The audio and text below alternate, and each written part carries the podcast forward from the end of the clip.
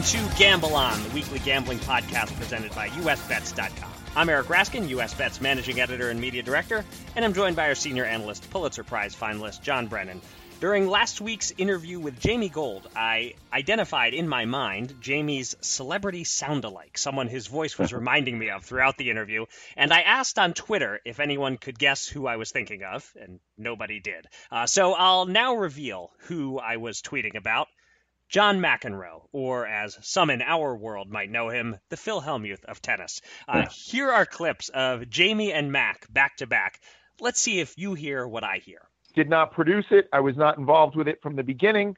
Um, it's something I'm coming into late in the game, um, but I'm I'm just such a, a, you know a fan and so intrigued by you know this story. He's a magnificent mover. Uh, he's like Baryshnikov. Um, he doesn't put a lot of strain on his body. That's something that you're sort of born with, and and, and maybe to some degree you're, you're helped out by certain people around you.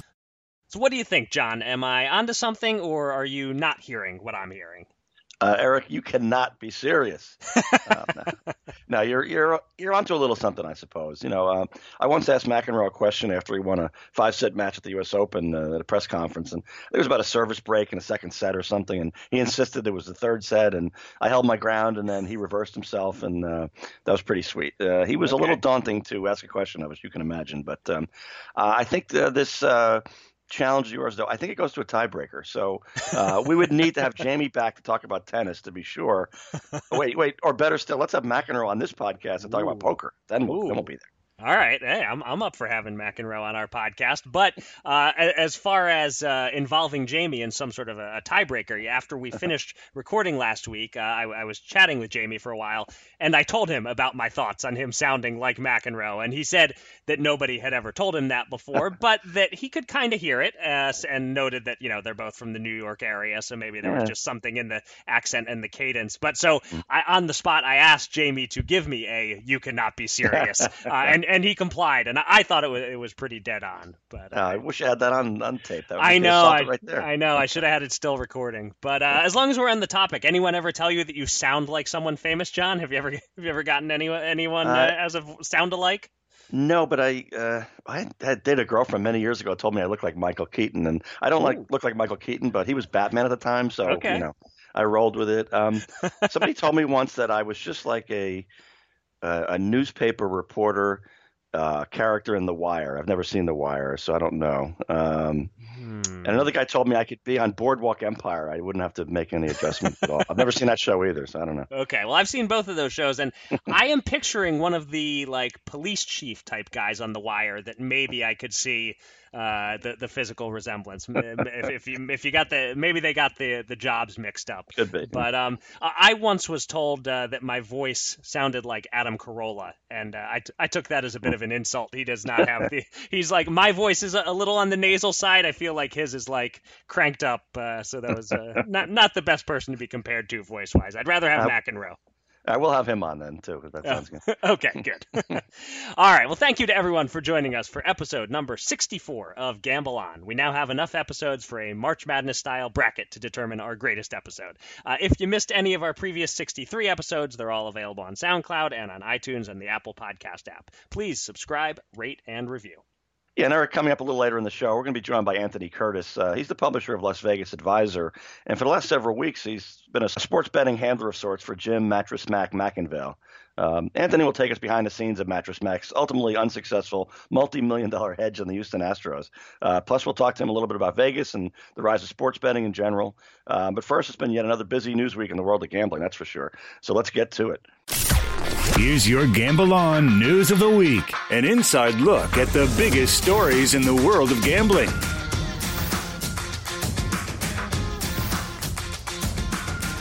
Add another state to the list. Colorado is on its way to legalizing sports betting, and the Centennial State got there in dramatic fashion. Back in May, the state legislature passed HB 1327 and sent it to the governor, who signed it. But that doesn't make it law in Colorado. First, it had to pass as a statewide ballot question on Election Day this Tuesday. And pass it did by a narrow 17,000 vote margin out of almost 1.4 million votes cast. Mm. Just my opinion here, but I'm thinking this wouldn't have been close if not for the wording of the ballot question. Quote, Shall state taxes be increased by $29 million annually to fund state water projects and commitments and to pay for the regulation of sports betting through licensed casinos by authorizing a tax on sports betting of 10% of net sports betting proceeds and to impose the tax on persons licensed to conduct sports betting? End quote. Uh, I think it's easy to see how people who didn't have this carefully explained to them beforehand would vote no. Uh, but some $2.7 million was reportedly contributed to the Yes campaign, including big contributions from FanDuel and DraftKings, and it was just enough to educate voters, overcome that ballot language, and get it passed. So, Colorado should have regulated sports betting starting in May 2020, both retail and online.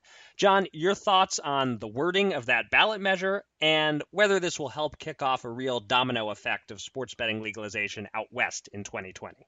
Yeah, that was a beauty. You know, shall state taxes be increased? Um, Matt Carey from Gambling Compliance noted at a sports betting investor summit we attended in Manhattan on Monday that you know whatever comes after that is probably going to be in some trouble. So as you know, um, yep. but it's Colorado and they care about the environment there quite a bit, and I assume the big water lobby also boosted this proposal, so that had to help.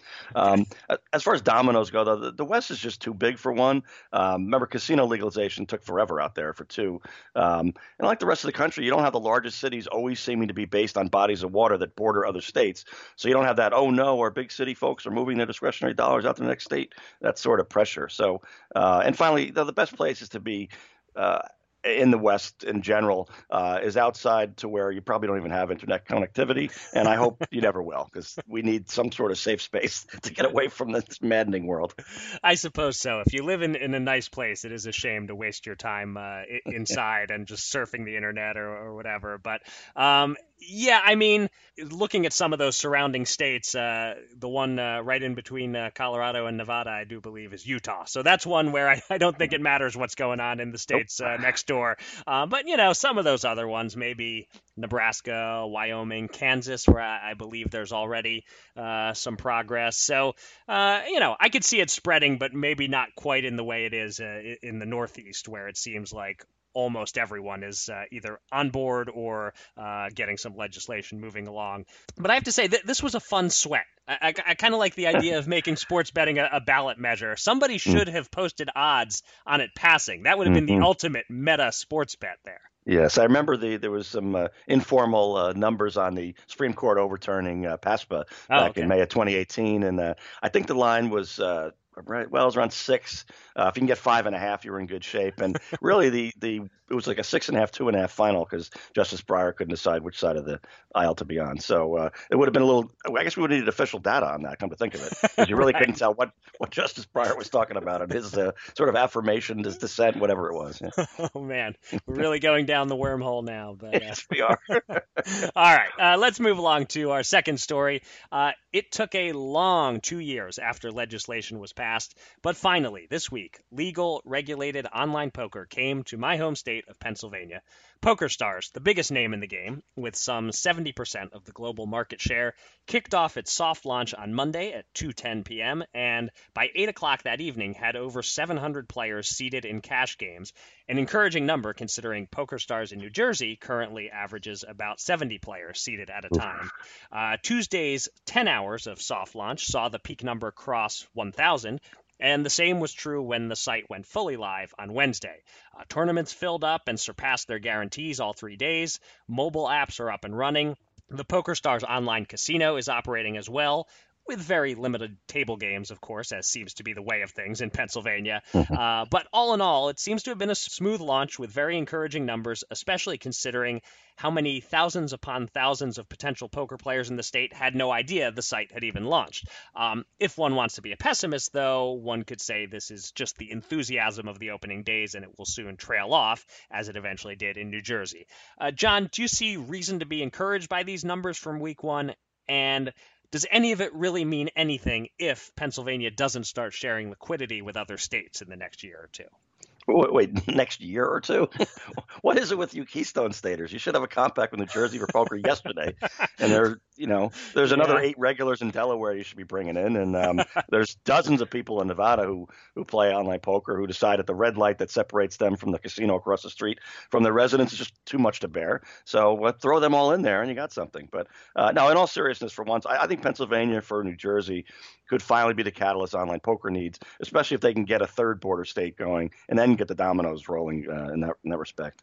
Yeah, um, I was looking a, a, little bit at the uh, the Sunday schedule for tournaments. That's always the big day uh, in poker. Uh, they don't have the whole schedule posted yet, but that that'll just be interesting to see what the Sunday tournament schedule looks like for a single site in a single state. So far, there's like a, uh, there's a fifty dollar and a one hundred dollar buy-in on the schedule, but that was it last time I looked. So not sure what'll be added there. But uh, certain things are, are missing from uh, this version of PokerStars that we have right now in Pennsylvania. Uh, just a personal preference here, but I sure hope Zoom cash games and spin and goes are added soon. Um, and I can't quite imagine why those wouldn't be available in Pennsylvania when they're available in New Jersey, but hopefully it was just a case of the uh, PGCB wanting to keep it manageable during the soft launch. But uh, we are now in full launch, and, and as of Thursday morning, uh, no Zooms or, or spin and goes.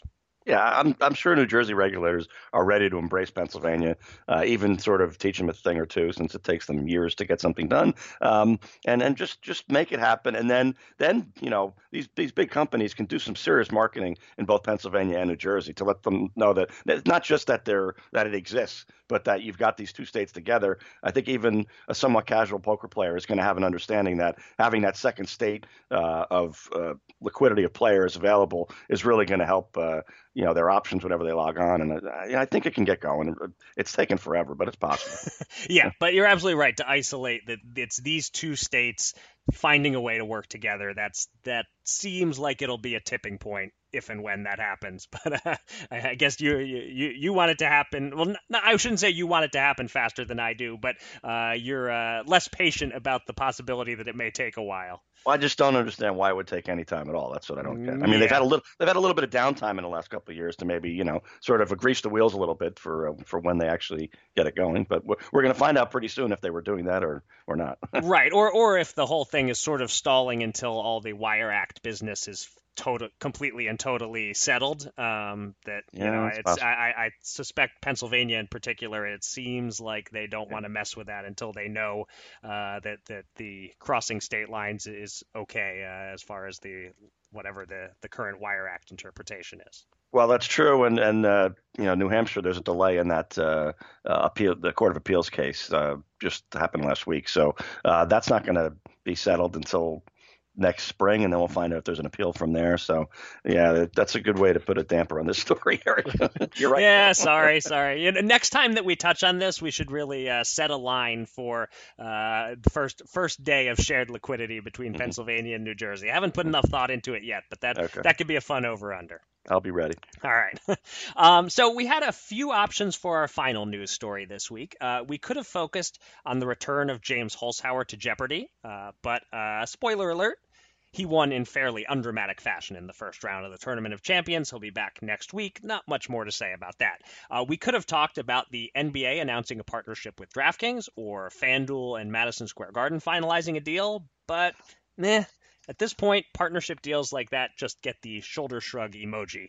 Uh, so Instead, our final news item this week is about a pair of significant East Coast industry events, one attended by John, one attended by me. Uh, John attended the New York City Sports Betting Investor Summit and the Sports Betting USA conference, and I'll let him talk about that. Uh, but first, I'll say a few words about the 76th Capital Sports Innovation Conference and Pitch Competition, which I attended on Wednesday in Philadelphia. It was at Citizens Bank Park, where the Phillies play, and there were plenty of stars on the schedule, some Philly based, some not. We had Ryan Howard and Brian Westbrook representing Philly sports. We had Ralph Sampson and David Stern among the big non Philly names, plus industry types Sara Slane and Kenny Gersh. Uh, yes, mm. sharing a panel, but, but without fireworks. Uh.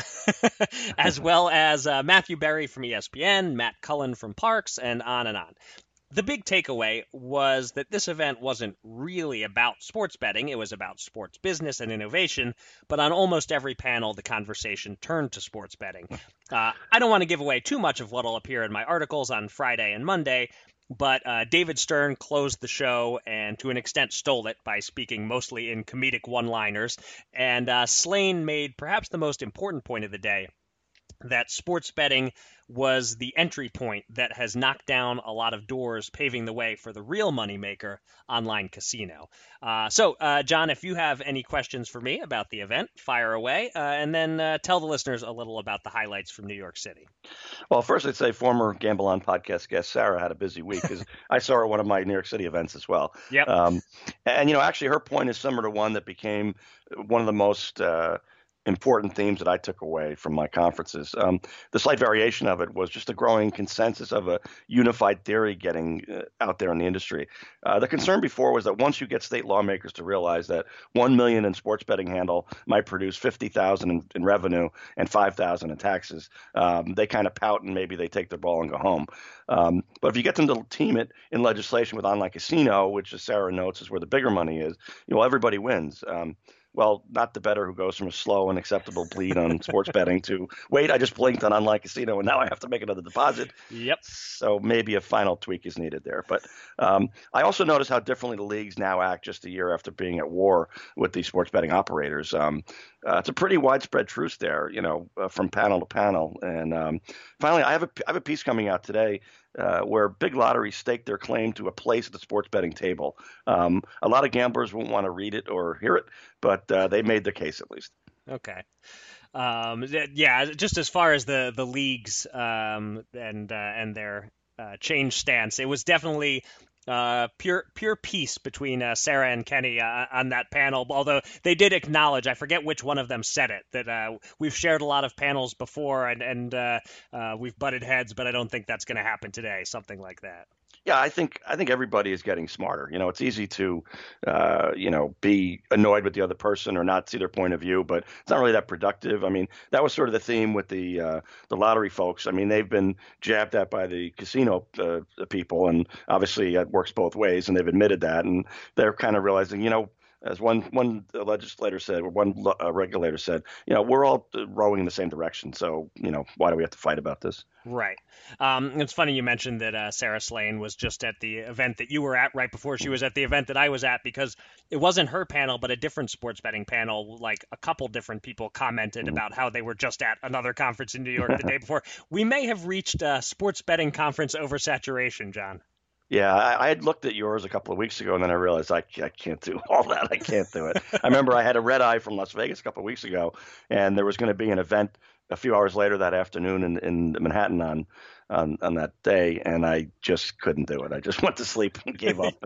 I just you can't do them all, unfortunately. Yep, no, that's that's the right decision. Coming back from a red eye, no, don't don't attend a conference that first day after you fly in on a red eye. It's time to welcome a special guest from the world of gambling. Let's get to the Gamble On interview.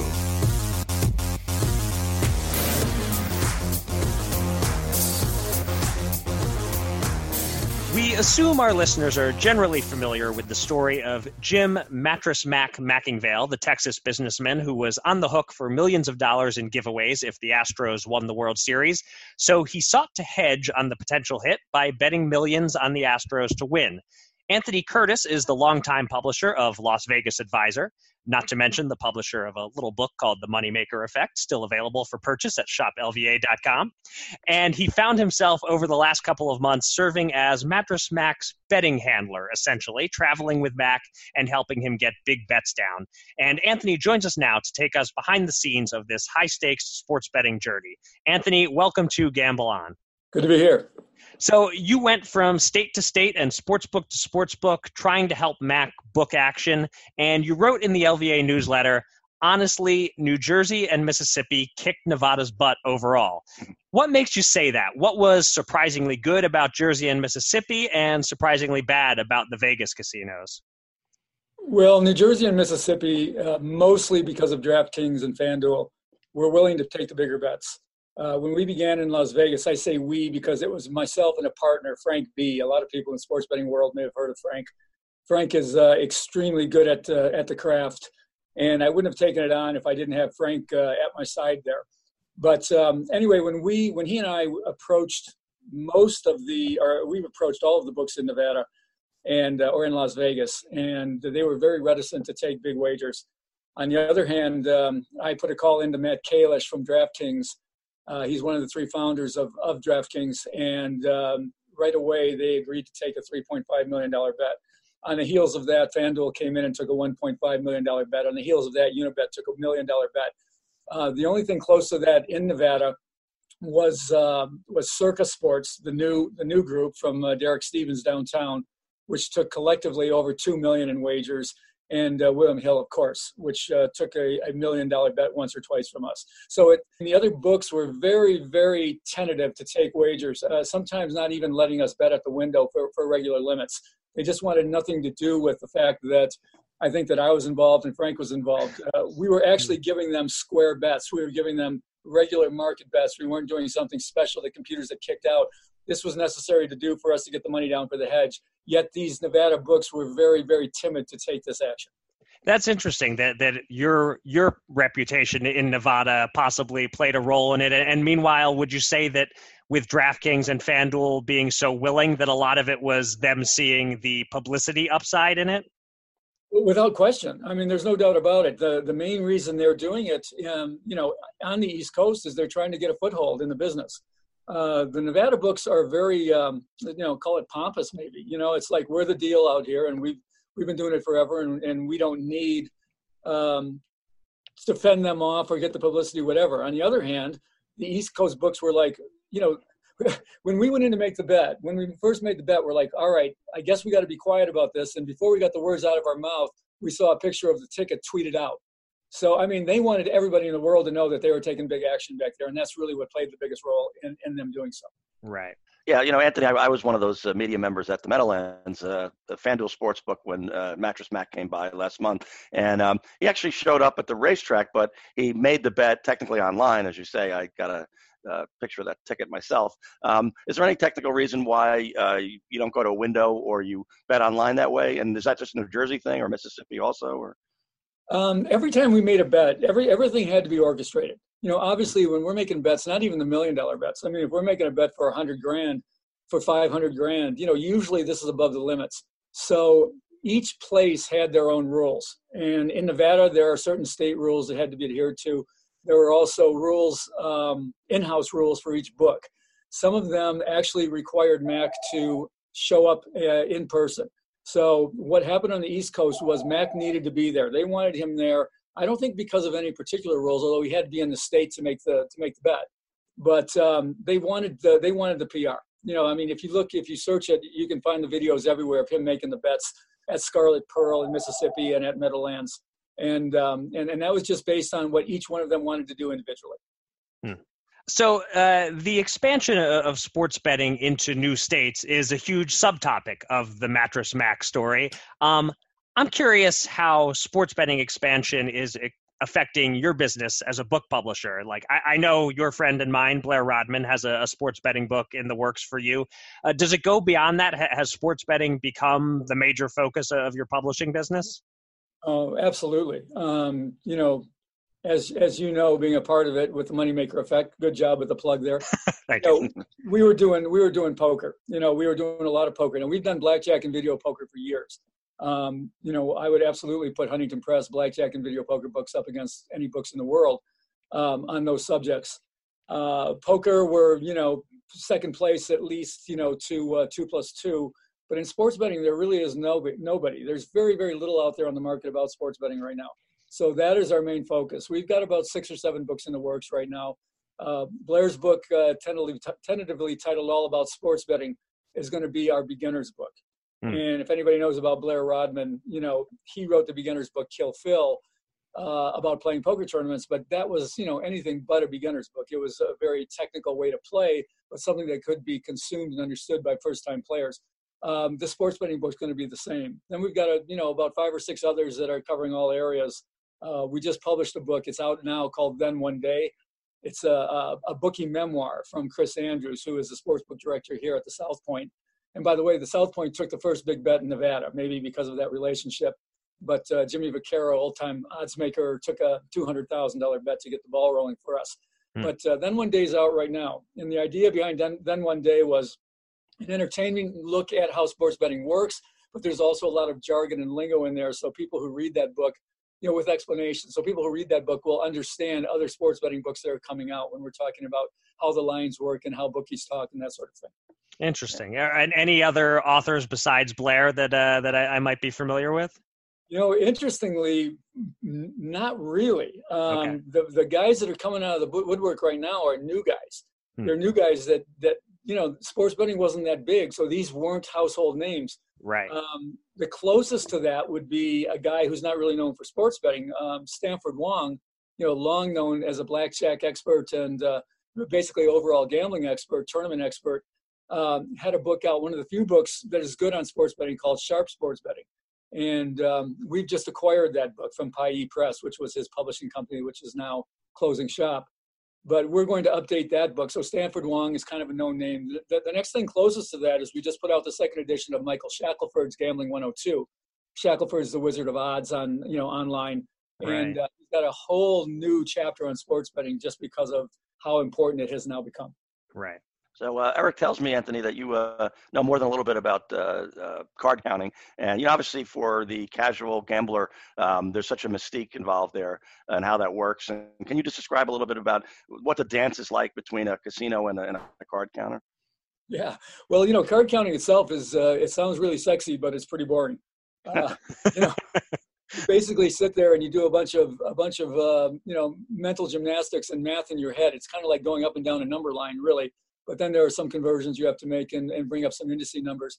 But you're doing all this in your head and you're playing the game. You're and you're first of all getting yelled at by other customers who uh, who don't understand what you're doing and telling you that you play like shit. Uh, and, and, then you're you know you're trying to stay under the radar with the casinos. You know that's the dance you're talking about. So I've always said you know playing blackjack for a living is is equal parts uh, art and uh, science and art. And the science is actually what I just described, learning how to do it the art is getting away with it, and that's just looking like a general rube. It's just looking like you're having time. It's it's you know drinking a Heineken while you play. It's you know ogling the the cocktail waitress. It's chatting with the pit boss. It's you know not getting too mad when you lose or too excited when you win. It's uh it's it's just a big old act as we call it. It's uh, it's camouflage and an act. Yeah, I, I recall being uh, with you in Vegas one time where we were sort of standing in the vicinity of a blackjack table, and you sort of told me, "Watch this, watch how close they descend if I get any closer than this." How, how long has it been since you uh, were able to play a hand of blackjack in Vegas? Uh, you know, I haven't. I've hardly played a hand of blackjack in Vegas in, Jeez, man, going on going on 15 years now, probably. Okay. You know, every once in a while, I just go, and, and the longer it goes, the less the less I'm known and you know the more I can do, and I can sit down and play for small stakes. But you know they have the wrong impression that like I'm I'm an ATM or something, or they're an ATM to me. I can go up and just extract money at will. It's you know it's nothing like that. If I sit down and play at a table, I'm you know I'm just a little over fifty percent to come out ahead. Um, and you know, one time I, I was doing something for a documentary, and they wanted to play with live money, and I said, well, if it's okay with the with the bosses, and they're like, absolutely not. We will not play for live money. You can film it for live money, but at the end we'll settle up and we'll go back to, to zero. So we're not doing it for real.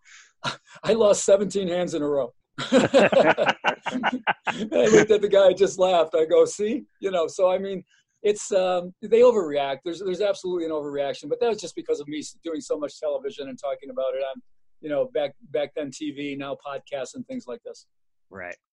All right. Well, great stuff. Uh, it's always great talking to you, Anthony. Thanks so much for, for joining us, and uh, good luck with with the sports betting books. And and hopefully we'll have uh, Blair on the podcast when his comes out. Fantastic. I'll let you know when it's ready. Thanks, Anthony.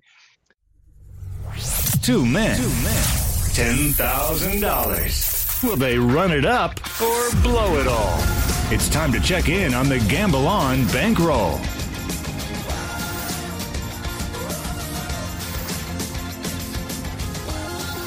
We'll get to the Fast Five shortly, but first we update our betting bankroll, and we are officially on a roll. Very solid week for us as we went three for four. Uh, John split his two college football bets.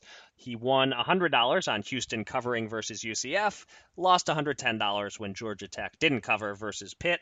Uh, I kept my Thursday night football player prop streak yeah. alive. It's uh, it's now at six in a row uh, as we sweated out a winner on Larry Fitzgerald under 44 and a half yards. He ended up with 38 yards. Uh, so that's a $100 win. And the big win at plus 290 odds Canelo Alvarez knocked out Sergey Kovalev in round 11, which falls inside our 7 to 12 window. So we won 290 bucks on that one. That means overall we won $380 this week, putting us $409 ahead. We also have $2,427 on hold in futures bets, meaning we have $7,982 available to bet with this week. And you're up first, John. Uh, well, Eric, my, my wins continue to be better than my losses on college football. So uh, I'm losing money, but I my pride is, I don't know, something like that. But I'm going to keep at it. Uh, you know, first, Miami is one of those unpredictable ACC teams, but I just don't see them covering a, a six and a half point spread against Louisville, given the quality of the Louisville defense. So give me the Cardinals over the Hurricanes plus six and a half points at 110 for 100. Okay. Um, all right, here we go. Uh, shooting for seven in a row on the Thursday night player props. Uh, at some point, outside media outlets have to start writing about this, right? this is one of the great sports betting stories of the year. Uh, but anyway, you need 10, I think. Yeah. Okay, all right, that's fair. If I hit 10, uh, we start. Uh, we get the PR team on it. Um, but anyway, we have the Chargers and Raiders, and my initial thought was to go with the over on passing yards for Philip Rivers. The Raiders' defense is a massive pass funnel. They're hard to run on, easy to pass on. But the sports books took this into account, and Rivers' line was between about 298 and 302, depending on the book. And while I do think he'll go over, that's a high line. It's tough to be confident on that one. So instead, I'm looking at the other side of the ball where I found a surprisingly low line for Raiders rookie Hunter Renfrow's receiving yards. The line is as low as 27 and a half. Uh, some books have it at 30 and a half, but I uh, also did find 27 and a half, so that's what I'm going with. Uh, this is a young slot receiver who's really starting to click with his quarterback. The last two games, he had six catches for 54 yards and four catches for 88 yards. Before that, yes, he was only averaging about 18 yards per game, but I like the trend. I think Carr likes throwing to him. I don't see the Chargers defense going all out to shut him down since he's like the number three or four option on the Raiders. So let's take over 27 and a half yards, and uh, surprisingly, we only have to risk $102 to win 100. Wow, that's pretty good. Uh, I think we lost an opportunity here, though, because in September we should have had a parlay with Raiders rookie receiver Hunter Renfrow and Padres outfielder Hunter Renfroe. Um, what do they do? You know that I'm surprised nobody offered that. Actually, the books are probably kicking themselves because that's uh, could have been Wait. appealing to fans of Hunter. Is, is that right that the, the Padres have an outfielder with the exact same His name? last name's spelled differently, but, Oh, okay. All but right. it's Renfrow. Yeah. Good to So know. uh, anyway, so my other pick, um, you know, I've done well with Ohio State this year, and I think they're going to win the national title. Um, that made me think of a futures bet, but they're only at plus 300, and I think I agreed to a ban on such bets recently, so okay. I'm going to have to stay away from that. Uh, instead, give me Maryland then plus 43 over the Buckeyes at 110 for 100. You know, if nothing else. Uh, it's not likely to be one of these games where you feel like you're toast at halftime getting 43. Uh, so just give me a turnover or special teams play in the first three quarters and uh, boredom overtaking the Ohio State sideline near the end, and I, I've got a shot here. Okay. Wow. Is that the is that the widest line that you've taken a side on so far? Yes. And that's- yeah. yes. 43. I think SEC teams are so used to having those lines that you know if they feel like covering, they do, and I'm sure there's some science to that over the years. Uh, you know, like I think Nick Saban doesn't really care about covering, and others do. Um, Ohio State is not usually quite this high, so I'm thinking they may not be paying attention near the end. Okay.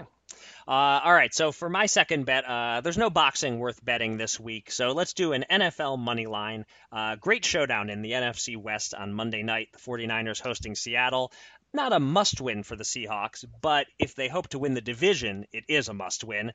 Seattle's not a great team. They're kind of a deceiving 7 and 2, uh, but I think the Niners are a more deceiving 8 and 0. They have to lose sometime. Uh, do I think it'll be this week?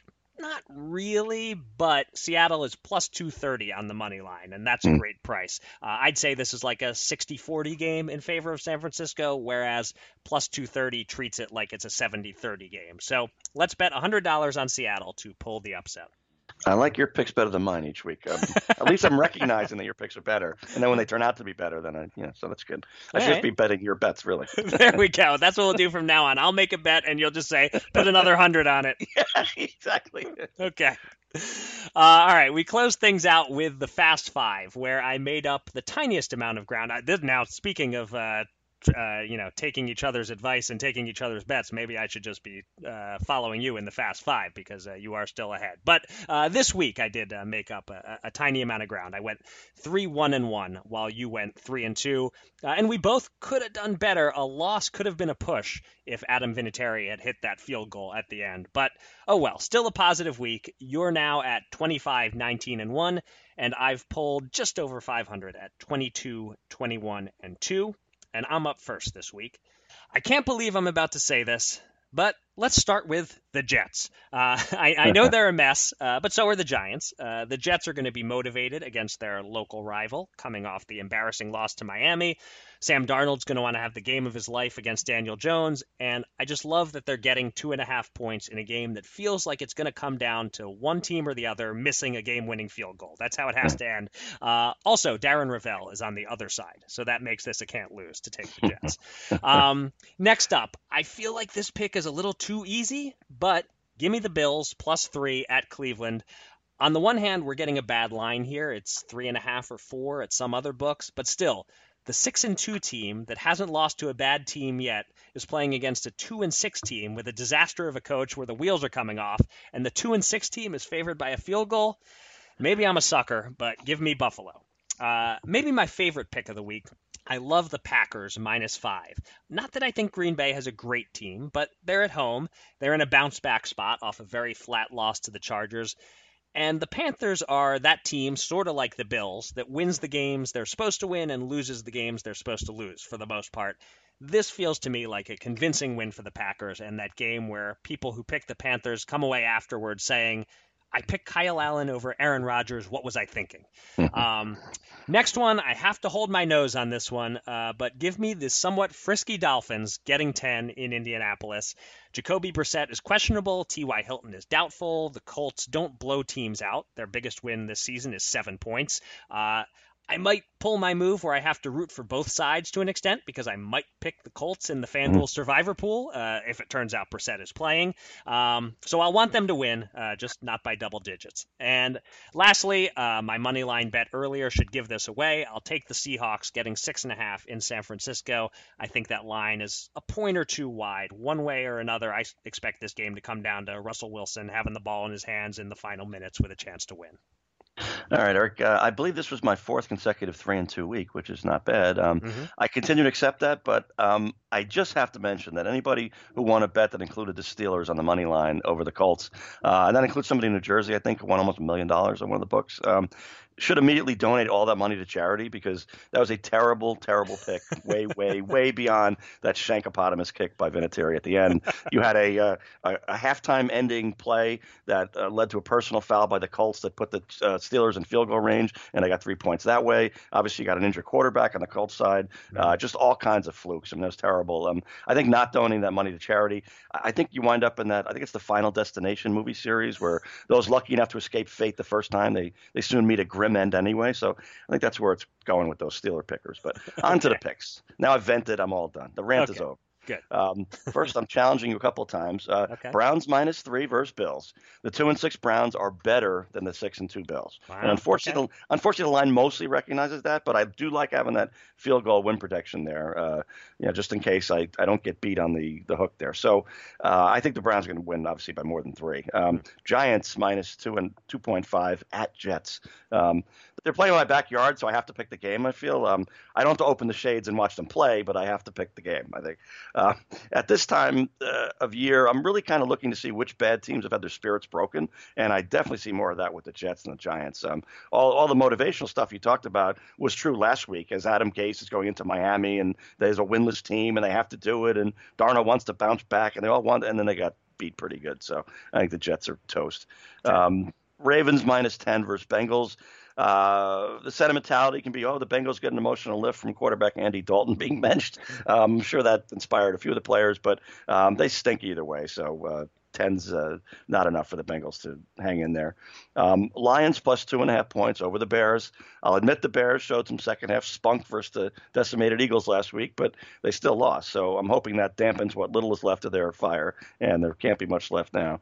Uh, finally, Rams minus three and a half versus, of course, the Steelers. you had to know I was going there. Um, this just in, the Steelers are terrible. They were the worst four and four team in many, many years. Um, so just take the Rams and enjoy your winnings. All right, couple of head-to-heads should be an interesting yeah. week. Uh, that'll do it for this episode of Gamble On. Thanks to everybody out there for listening, and thanks again to our guest Anthony Curtis.